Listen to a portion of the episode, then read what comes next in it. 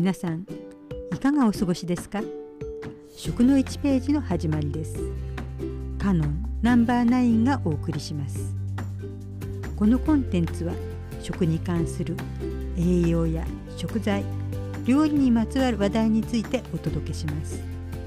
食べて美味しく体に嬉しくお財布に優しい少しでも皆様の暮らしのお役に立てるようお伝えしていきたいと思います。それでは参りましょう。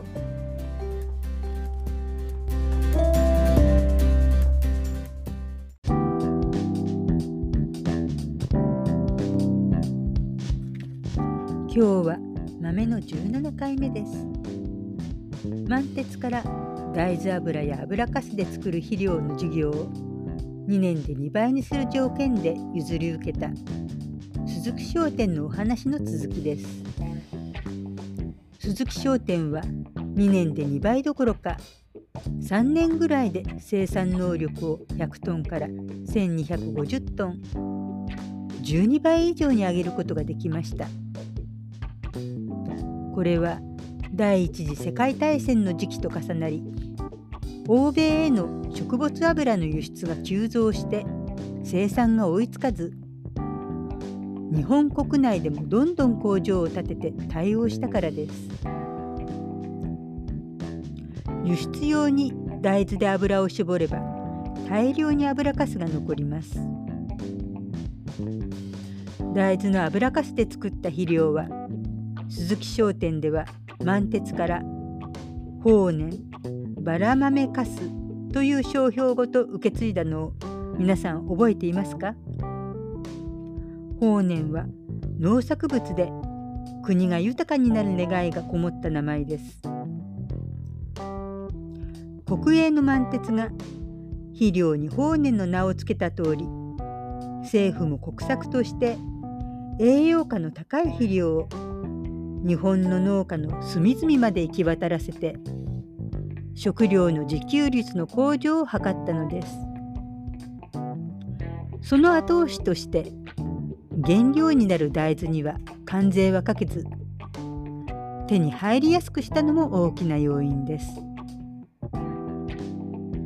大豆油は戦争で大豆肥料は農産物の生産を増やす国策でますます需要が伸びていきました。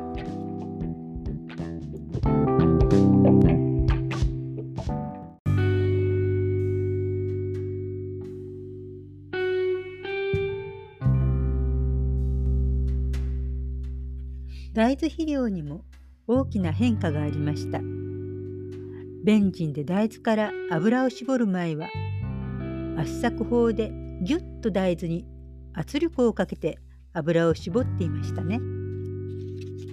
この時は圧力をかけたままの丸い板状のものがそのまま肥料として売られていました。大きさはだいたい直径が60センチぐらいの丸い円盤の形をしていました。小さめのちゃぶ台みたいなものでしょうか。農家の方はこの円盤状の大豆肥料を何かに立てかけるようにでもするのでしょうか。自分たちで使う分だけ刃物か何かで削って使っていました。これだと農作業をする前に固形の大豆肥料を削って準備しておかなければなりません。想像するに削るだけでなく手でほぐして細かくもしたのでしょう。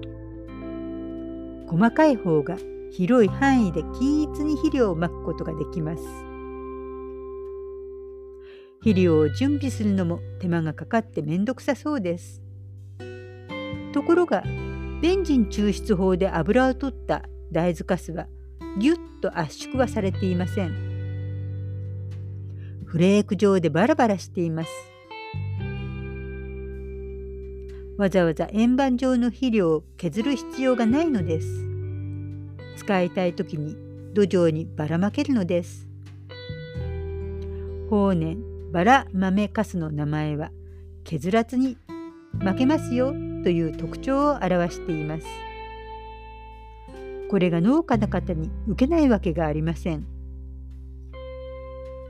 栄養価も圧縮法で作った大豆カスよりもベンジン法で作った大豆カスの方がタンパク質がカスに残り一方の大豆油も純度がその分高くなります栄養価も高く使い勝手の良い法然バラ豆カスは大評判となります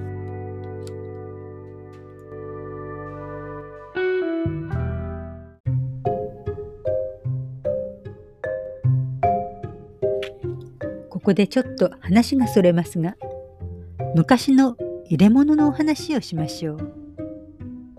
固形で円盤状の肥料なら包装する必要はありません。売る時もそのまま重ねてお店に並べられるでしょう。でもフレーク状となるとそうはいきません。まだビニールやプラスチックが一般になかった時代です。フレーク状の法然バラ豆かすはカマスに入れて売られていました。カマスってご存知ですか？酒間のカマスではありません。漢字で口辺に入るでカマスです。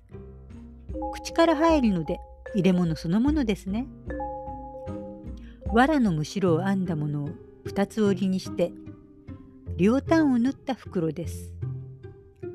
むしろは頭に思い浮かびますか？漢字では上が竹。下を攻めると書いてむしろです。植物で編んだ敷物です。周りの人から冷たい目で見られることを針のむしろということがあります。いぐさやわらやガマでむしろを編んで敷物にして両端を縫って袋にします。日本書紀の頃から使われています。英語ではストローバッグカマスの漢字は黒字中国で作られたのではなく日本で作られた漢字です。もともとはガマから作られたのでカマスとなったようです。目が細かいと塩や米などにも使えて年貢を運ぶことなどにも使われたようです。米俵もいぐさや藁で作りますが上下に蓋が必要です。カマスは一辺を縛るか縫えば済むので重宝したようです。このカマス昔はたくさん使われていたのですがミシンが使われるようになるといぐさやわらではミシンは使えず麻だとミシンがかけやすいので麻の袋に取って代わられてしまいましたプラスチック容器になる環境問題が取り上げられる昨今カマスのような植物で作る袋に再び注目が集まるかもしれませんね。法然バラ豆かすはフレーク状でカマスに入れて売られ肥料として圧倒的なショヤを占めるようになります。固形状のものがフレーク状に変わり使いやすく進化していきました。本日も J. オイルミルズさんの設立の歴史をもとにお話しさせていただきました。